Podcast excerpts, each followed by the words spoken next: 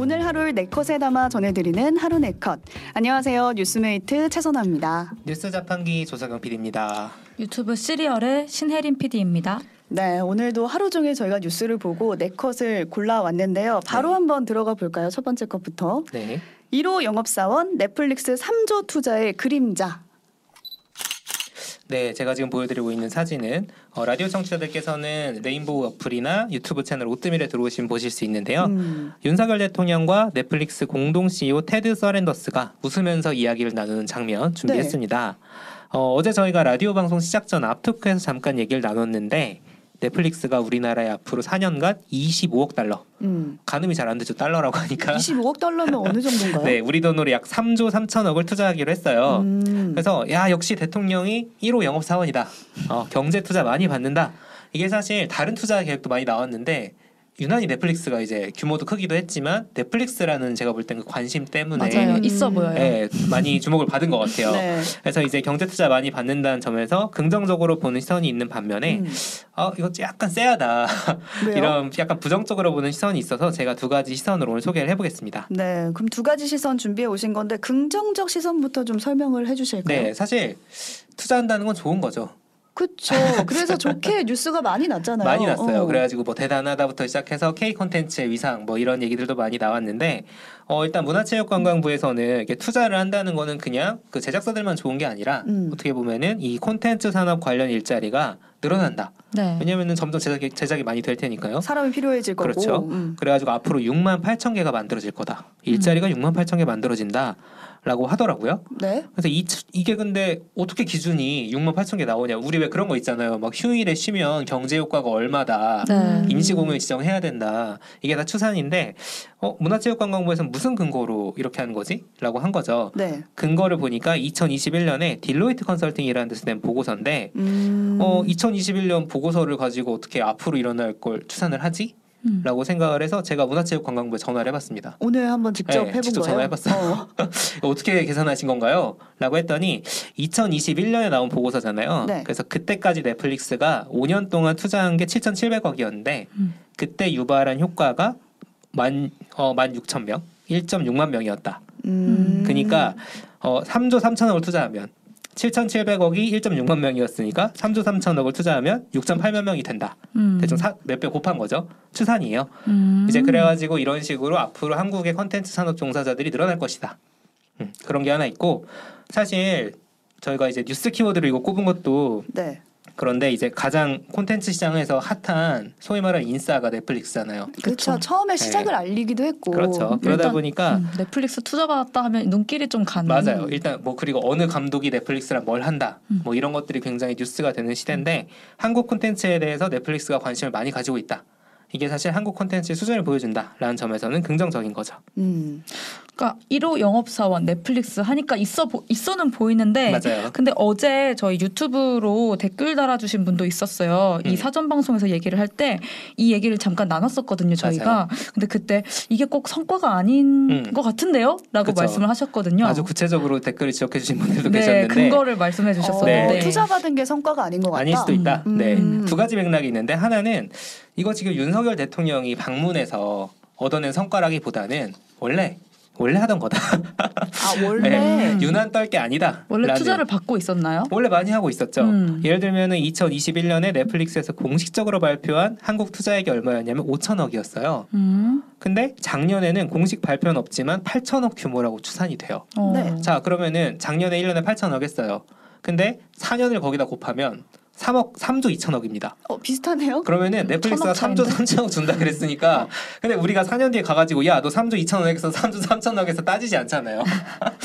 그러니까 제가 예를 들면 이런 거예요. 제가 이번 주에 주 50시간을 일했는데 제가 손 들고 어 저 앞으로 한 달간 200시간 일하겠습니다. 라고 하면은 야 회사를 위해 그렇게 일을 열심히 하는구나 똑같은 거잖아요. 같은 거죠. 그러니까 원래 그렇게 일해 온 거잖아요. 네 원래 그렇게 일한 거죠. 그게 맞느냐라는 음. 거죠 사실. 그리고 뭐 넷플릭스도 사실 우리나라에 뭐 선심 쓰듯이 투자하겠다고 발표한 아니죠. 거라고 음. 하기보다는 기업인데 자기들 그렇죠. 이익 보고 했겠죠. 저희가 잘 하잖아요. 네, 그렇죠. 사실. 그게 이제 네. 이그 넷플릭스 투자에 대해서 그게 무슨 성과라고 하는 거의 중요한 부분 중에 하나기도 한데 어, 넷플릭스 입장에서 한국 콘텐츠는 가성비다.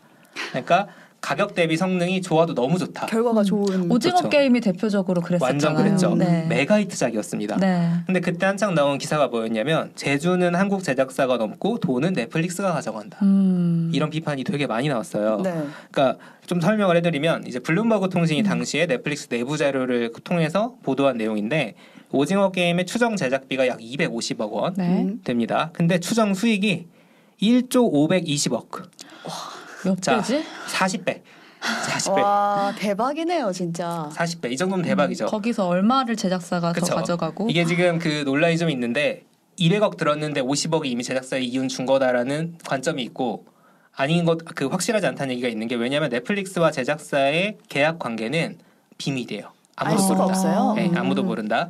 그래서 근데 이제 보통 일반적으로 제작비 전액을 보장해주고 15% 정도 거기서 그러니까 제작비가 음. 200억이면 예를 들면은 30억은 더 준다. 음. 이제 이런 식으로 보장을 해준다는 거죠. 아, 근데 알 수는 없는 거예요. 아 네. 그럼 남은 돈은 자 다 남은 돈 다 넷플릭스 거. 아. 대박이네. 그쵸. 대박이죠? 이러니까 투자하려고 하겠죠. 이러면은 한국에 투자해야죠. 제가 음, 넷플릭스. CEO면 한국 투자하죠. 그, 그 뒤로도 비영업 영어권까지 네. 다 합쳐서 세계에서 1위를 한 게. 또 있기도 네, 하고 엄청 많이 많죠. 나왔는데 네. 제가 열받는 거는 이제 수익 배분 비율 자체도 조금 부족하다. 15%뭐 이 정도는 좀 너무한다라는 싶기도 한데 이거 다 차치하고서라도 지식 재산권을 다 가져간다고 하더라고요. 네, 이거 조금 설명이 필요한 부분이고 사실 어제 저희 방송할 때 음. 댓글로 이걸 길게 남겨주신 분이 계셨어요. IP 얘기를 IP라고 하죠. 지식재산권. 이게 뭐냐면은 예를 들어 오징어 게임을 예로 들면 오징어 게임 시즌 2를 만들 것이냐 말 것이냐. 음. 만들 때 그 수익이나 제작권은 누가 가지고 있느냐가 넷플릭스에게 있어요. 어. 우리나라 제작사에게 없거든요. 네. 그러다 보니까 뭐 오징어 게임으로 굿즈를 만들어 아니면 뮤지컬이나 웹툰을 만들어 이제 이런 거를 할 수가 없는 거예요. 우리나라 맘대로. 넷플릭스가 할수 있는 거예요. 그렇죠. 그러면 어. 작년에 성- 그 되게 성공했던 드라마 중에 이상한 변호사 우영우 음. 네. 기억하시겠죠? 우영우 같은 경우에는 제작사가 이 지식재산권을 가져갔는데 아. 그때 넷플릭스 투자를 받지 않은 이유가 이것 때문이라 그랬어요. 음, 어. 이걸 뺏기니까. 뺏기니까. 그래서 음. 우영우 같은 경우에는 지금 제작사에서 시즌 2를 하고 싶으면 자기들이 할 수 있고 음. 실제로 뮤지컬이나 웹툰 같은 이런 사업들을 추진한다고 합니다. 사실 보면은 오징어 게임도 그렇고 킹덤도 그렇고 아 킹덤도 네. 넷플릭스죠. 네, 최근에 대작이었던 더글로리 음. 네. 같은 것도 넷플릭스가 다 저작권을 가지고 있는 거죠. 아. 네. 그래서 제가 그 서경님이 저희 뭐 회의할 때 음. 보여준 이제 한겨레 기사가 있었어요. 네. 아까 헤드라인으로도 뜨기도 했는데 거기서 넷플릭스가 좋은 콘텐츠를 다 가져가면서 음, 그러면서 저희 다른 토종 OTT도 있잖아요. 맞아요. 맞아요. 거기서는 이제 좋은 콘텐츠 수급을 참 어려워하고 음. 그래서 적자를 면하지 못한다 이런 얘기도 사실 써놓으셨거든요. 그렇죠. 이게 넷플릭스가 네. 이제 글로벌 플랫폼이니까 넷플릭스를 우선할 수도 있기는 한데 음. 토종 OTT 같은 경 같은 경우에는 사실 뭐 CJ 같은 경우에는 뭐 5조를 투자한다. 훨씬 더 음. 많은 그 투자 계획이 있기도 했지만 주목을 사실 못 받는 부분도 분명히 있고 네, 그래갖고 네. 넷플릭스가 한테 이렇게 크게 투자 받았다. 음. 대통령이 이런 걸 이제 선전하는 것이 음. 그꼭 좋은 일만은 같지 않다라는 그쵸. 약간 우려 같은 것도 좀 들기도 하더라고요. 계속 나오죠 그런 우려들이. 네, 네. 그러니까요. 그러니까 그래서 뭐 넷플릭스의 하청업자가 되는 거 아니냐 한국이 맞아요. 이런 얘기가 나오는데 저는 그냥 한편으로는 그렇게 해서라도 제작자들 입장은 내 작품 내놓고 맞아요. 싶고 맞아요. 그렇긴 해요. 하나의 이제 채널이나 팔로가 되는 건데 그 사람들 입장을 또 생각해 보면 좋을 것 네, 같거든요. 그래가지고 실제로 코로나 때 음. 코로나 때 국내 투자가 많이 말랐는데 음. 넷플릭스가 많이 투자를 해서 사실 컨텐츠 음. 제작들이 많이 된 것도 분명히 음. 존재하고 그렇죠. 네또 사실 오징어 게임도 그랬잖아요. 맞아요 원래 시나리오는 되게 오래전에 써놨었는데 넷플릭스가 이제 맞아요. 투자를 한 거죠.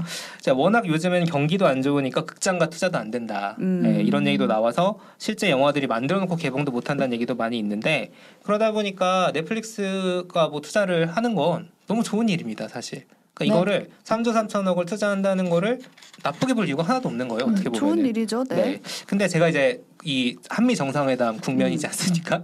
좀 있으면 아마 기사들이 많이 나올 텐데 우리나라 정부가 과연 이거를 광고할 때 어떤 거를 자기 이제 홍보를 할 때 네. 무슨 역할을 해야 될까라는 생각이 드는 게 넷플릭스는 거대 글로벌 기업이잖아요. 음. 근데 우리나라 제작사들이 넷플릭스랑 협상을 할 때 그럼 과연 뭔가 불공정하지 않게 할 수 있을까? 음. 라는 생각이 들어요. 지금 막 아까 오징어 게임 얘기도 했지만 40 무슨 수익이 40회를 이렇게 가져가는데 사실 제작사는 많이 뭐 음. 시즌 2를 자기들 마음대로 음. 만들 수도 없는 상황이 되는 거고 음. 그러다 보니까 정부가 좀 이런 기울어진 운동장을 바로 잡는데 역할을 하면 낫지 않을까? 음. 그렇죠. 사실상 이미 투자를 많이 받고 있는 상황에서 틀어져 있는 것들을 바로 잡으려 하는 노력 이런 게 오히려 대통령이 좀 네. 신경 써 주실 수 있지 않을까? 근데 이게 뭐 정부가 너무 개입하는 거 아니냐 할 수 있지만 실제 지금 미국은 지금 윤석열 대통령이 이제 한미 정상회담에서 이런 것도 많이 얘기하겠지만 정부가 나서서 음. 야 자동차 공장, 반도체 공장 미국에 지어야 우리가 도와줄 거야 음. 산업 보조금 줄 거야 하면서 지금 엄청나게 영향력을 행사를 하고 있잖아요. 사실상. 노골적으로 미국의 이득을 가져가고 있죠 그쵸. 지금. 네. 그러니까 이런 식으로 정부가 자국 산업을 위해서 영향력을 행사하고 있는데 미국이 하는 걸 보면 이게 정부의 역할이라는 생각이 드는 거예요. 저는 이제 음. 미국 음,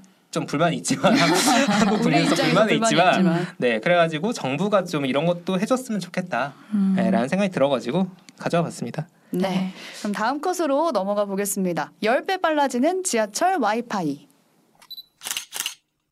저희가 사진 하나 보여드리고 있는데 여기가 어딘지 좀 예감이 오시나요?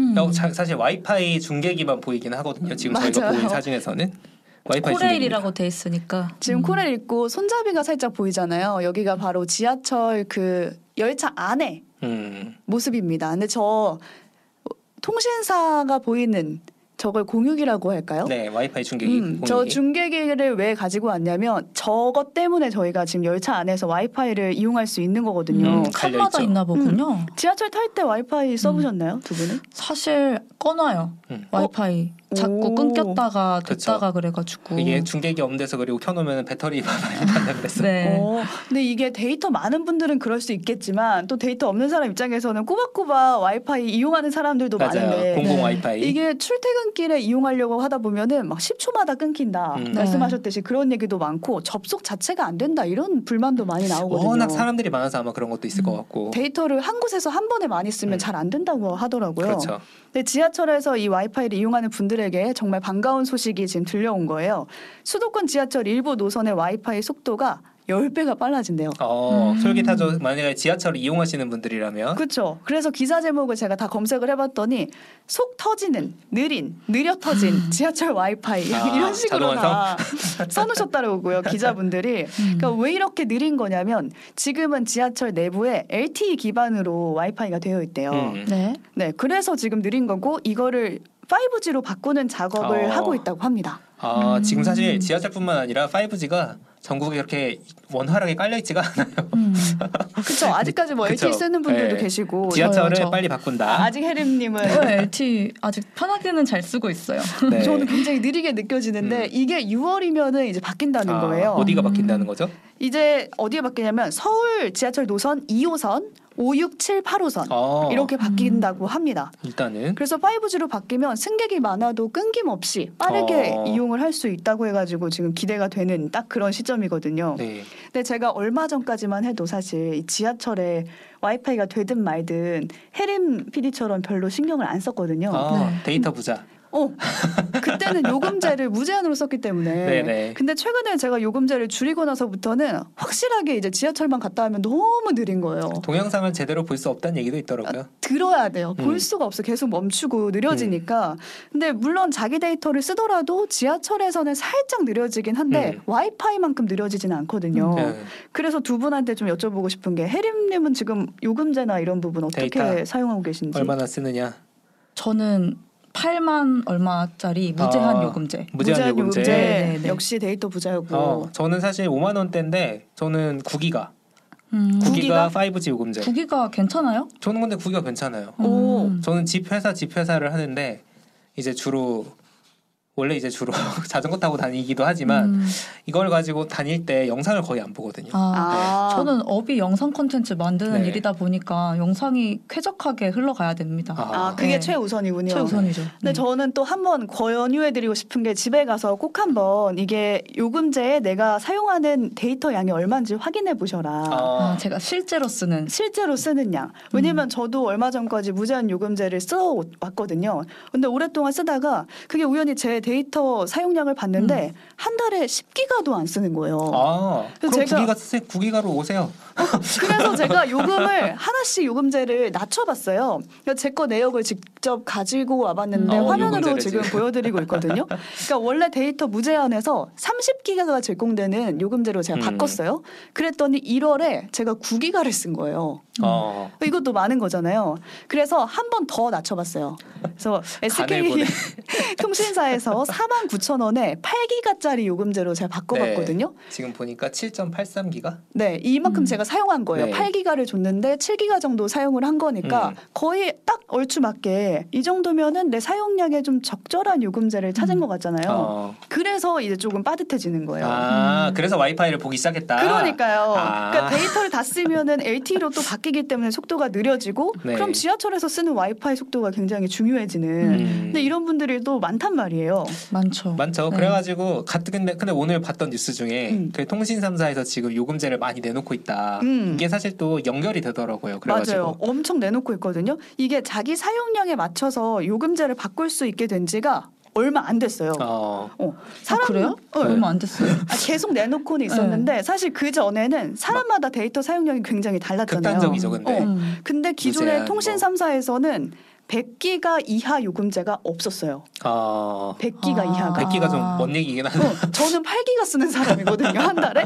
근데 이 100기가짜리를 쓰고 있었던 거래요. 어. 음. 근데 실제로 그 5G 이용하는 사람들의 월 평균 데이터 사용량을 봤더니 25기가 정도였대요. 음. 어. 근데 이런데도 다들 100기가 100기가. 넘는 그렇죠. 요금제를 사용하고 있었던 아, 거예요. 맞아요. 막 6기가짜리 이런 건 있었던 것 같은데 그 이상은 다 100기가 넘어가고 이 중간이 없었던. 중간이 음. 전혀 네, 없었죠. 그래서 정부가 중간 요금제를 내놔라 이렇게 압박을 계속 들어갔거든요. 음.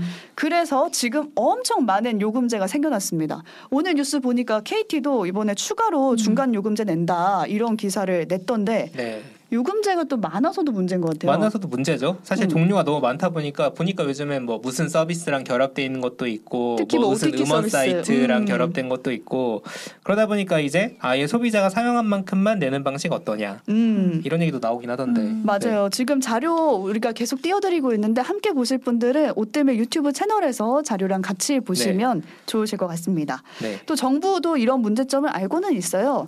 그래서 과학기술정보통신부도 중간 요금 제 내놓는 건 좋은데 한 3만 원대까지는 낮춰야 된다. 여전히 아. 비싸다. 네. 그리고 복잡하다 이런 말을 하고 있는 상태더라고요. 점점 더 많아질 것 같긴 해요. 사실 이런 음. 게.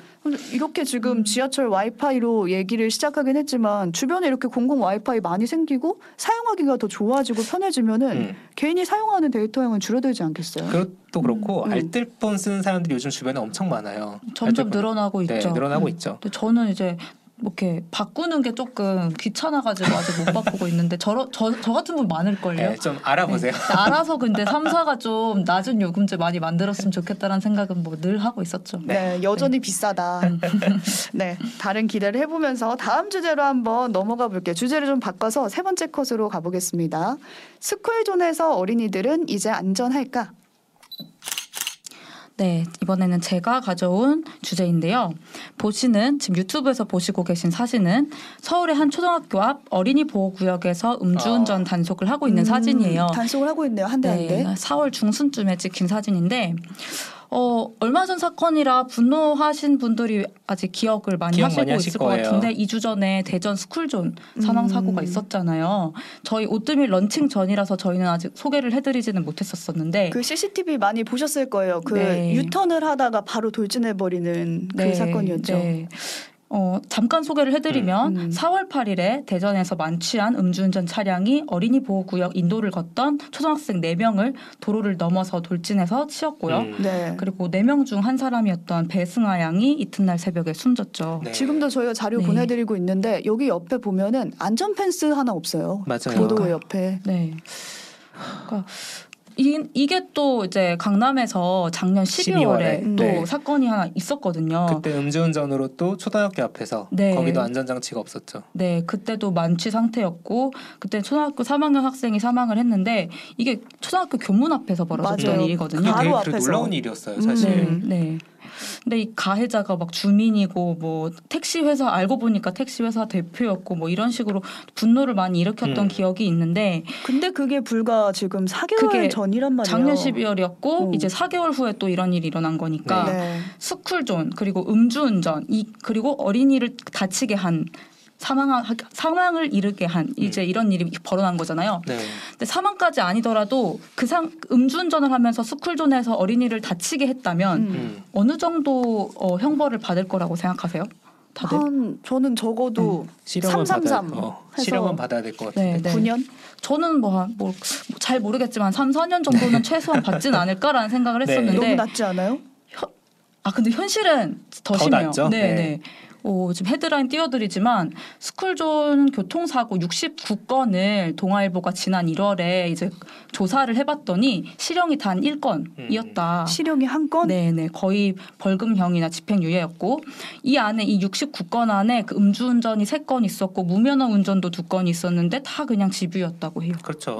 그럼 다 집행유예였다고요? 네. 어. 그러니까 이런 식으로 하니까 스쿨존 교통사고 처벌이 너무 약하다는 의견이 이제까지 너무 많았던 음, 거고. 음. 맞아요. 근데 이제 약했던 이유가 뭐냐? 이게 대법원에서 정하는 게 있는데 양형 기준이라고 네. 판사들이 어떤 걸 판결을 할 때 참고해라. 네. 가이드라인 네. 같은 게 있죠. 네. 음. 반드시 지킬 필요는 음, 없는데 참고해라. 이거를 안 지키게 되면 판결문에다가 음. 근거를 써야 하는 지키지 않은 네, 이유에 대해서 그런 기준이 있어요. 음. 그러니까 판, 판사마다 막 비슷하게 이제 아 비슷하지 않게 들쭉날쭉하게 비슷한 사건들을 처리하면 안 되니까 음. 뭔가 범죄를 분류해 놓은 다음에 이런 음. 기준을 설정해 놓고 아, 설정해 놓고 지켜라 이렇게 하는 게 이제 양형 기준인 건데 법적으로는 사실 음주운전 어 3년 이상 3년 이상 징역 음. 혹은 거기 무기 무기징역까지 가능한 수준이거든요. 근데 네. 이 범위가 되게 넓잖아요. 이게 윤창호법 때문에 강화되긴 했는데 맞아요. 실제로는 근데 사실 거의 그 되지 않고 있었다. 네, 이런 네. 기사들도 쭉쭉쭉 나오더라고요. 시민들이 음주운전에 대한 어떤 어, 음. 분노가 너무 심해지다 보니까 맞아요. 이제 윤창호법도 이제 발, 뭐, 가- 어, 만들어지고 강화가 음. 됐는데도 안 바뀌니까 이게 뭐냐 했더니 양형 기준 때문이었던 맞아요. 건데 음. 결국 이제 양형 기준도 바뀌었다. 네. 이번에 새롭게 마련이 된 네, 거예요. 네. 그러니까 어. 준비는 하고 있었대요. 음. 근데 이제 이번에 대전 사고 때문에 훨씬 네. 더 강해져서 얼마 얼마까지 할 수 있는 거죠? 최대 26년 26년 징역. 네, 네. 네, 음. 26년 징역 선고가 가능해졌다. 예를 들어서 혈중 알코올, 농, 알코올 농도가 0.2% 이상인 음주운전일 경우에서 스쿨존에서 어린이를 다치게 할 경우 10년 6개월이고 음. 어뭐 사망했으면 최대 징역, 징역 15년, 도주까지 했으면 뭐 23년, 그리고 시신을 유기까지 했으면 26년 이런 식으로. 네. 아, 네. 그러면 이제 양형 기준만 마련되면 정말 강한 처벌이 가능해진 건가 이게 궁금 한데요. 네, 음, 뭐 그럴 수는 있어요. 그럴 음. 수 많이 달라지겠죠. 달라지겠는데 사실 이런 의문은 저는 남더라고 개인적으로 양형 기준이 강화되면 정말 어린 어린이들이 안전해질까? 음. 근데 양형 기준이라는 건 처벌인 거잖아요. 근데 실제로 안전해질까에 대해서는 의문이 많이 남는 거죠. 예를 들어서 아까 강남 스쿨존 사, 사고 말씀해 주셨지만 뭐 펜스도 없었고 음. 어, 뉴스 하나를 좀 공유를 해드리고 싶은데 그 당시 뉴스거든요. 그, 그 교문 앞에서 벌어진 음. 사고라고 음. 했잖아요. 그게 이면도로였다 그래요. 그 교문 앞이 이면도로라 하면 어, 인도랑 보도랑 구분이 없는 골목이라고 하거든요. 근데 거기에 오르막길까지 돼 있었고 그래서 여기 너무 위험하다고 학교나 뭐 교육청 이렇게 해가지고 보도 설치해라 뭐 일방 통행 시켜라 아니면 단속 카메라 설치해라 이렇게 막 했는데 구청에서 주민들 의견을 수렴한 결과 음. 50명 중 48명이 이 보도 설치를 반대했다는 거예요. 음. 왜요? 통행이 불편해서. 아. 차가 이제 넓게 다녀야 되는데 음, 네. 그게 이제 불편했다는 추정이죠. 저희가 네, 추정할 뭐, 수 있는 이유는. 네, 뭐 근거로는 일방 통행할 경우 과속 위험이 큽니다. 뭐 이런 식으로 음. 네, 했다고 하는데 이런 답답하죠. 식으로 음. 어른의 편의에 따라서 방치하고 음. 뭐 뭔가 스쿨존 안전 펜스 없고 이런 상황 너무 스쿨존 안전 펜스 없는데 너무 많거든요. 맞아요. 맞아요. 네, 그러니까 이런 식으로 뭐 강남에서는 그 뭐 이면도로 없애고 이제 여기를 뭐 그 피해자 이름을 따서 이름 뭐 그 이름을 딴 도로 이름을 짓겠다 뭐 이렇게 했었는데 이게 뭐 소잃고 외양간 고치는 것도 아니고 네. 좀 저희의 의식 자체가 조금 음. 변화했으면 하는 바람이 들더라고요. 네, 안전 펜스부터 빨리 설치됐으면 좋겠네요. 다음 컷으로 바로 넘어가 볼게요. 보너스 컷인데요. 다운 증후군 바비 인형 나왔다. 네, 지금 보여드리는 사진 바비 인형인데 우리가 흔히 알고 있는 모습과는 조금 다른 모양이에요. 그래서 둥근 얼굴, 아몬드 모양의 눈을 가지고 있고 작은 귀에 납작한 콧등이 특징인 바비 인형의 모습입니다. 그러니까 다운 증후군의 여성에게 나타나는 특징을 딱 반영한 바비 인형이 출시가 된 건데 이걸 저희가 지금 마지막 보너스 컷으로 준비를 해봤습니다. 네. 네, 오늘 하루 네컷의 사진을 담아 전해드리는 하루 네컷 4월 26일에 기억할 만한 뉴스 네 가지 오늘 여기까지 뽑아드렸고요. 잠시 후 2부에서는 예고를 앞서서 해드렸는데 JMS 신자들에게 성지로 불리는 이제 충남 금산과 관련된 얘기를 이어가 보도록 하겠습니다. 이 뉴스 취재한 시사인 주하은 기자와 얘기 나눠볼 테니까요. 잠시 후까지 함께해 주시고요. 지금 나오는 노래는 멜로망스의 해피송 띄워드립니다. 신혜림 PD, 조석영 PD와는 여기서 인사 나눌게요. 고맙습니다. 감사합니다. 감사합니다.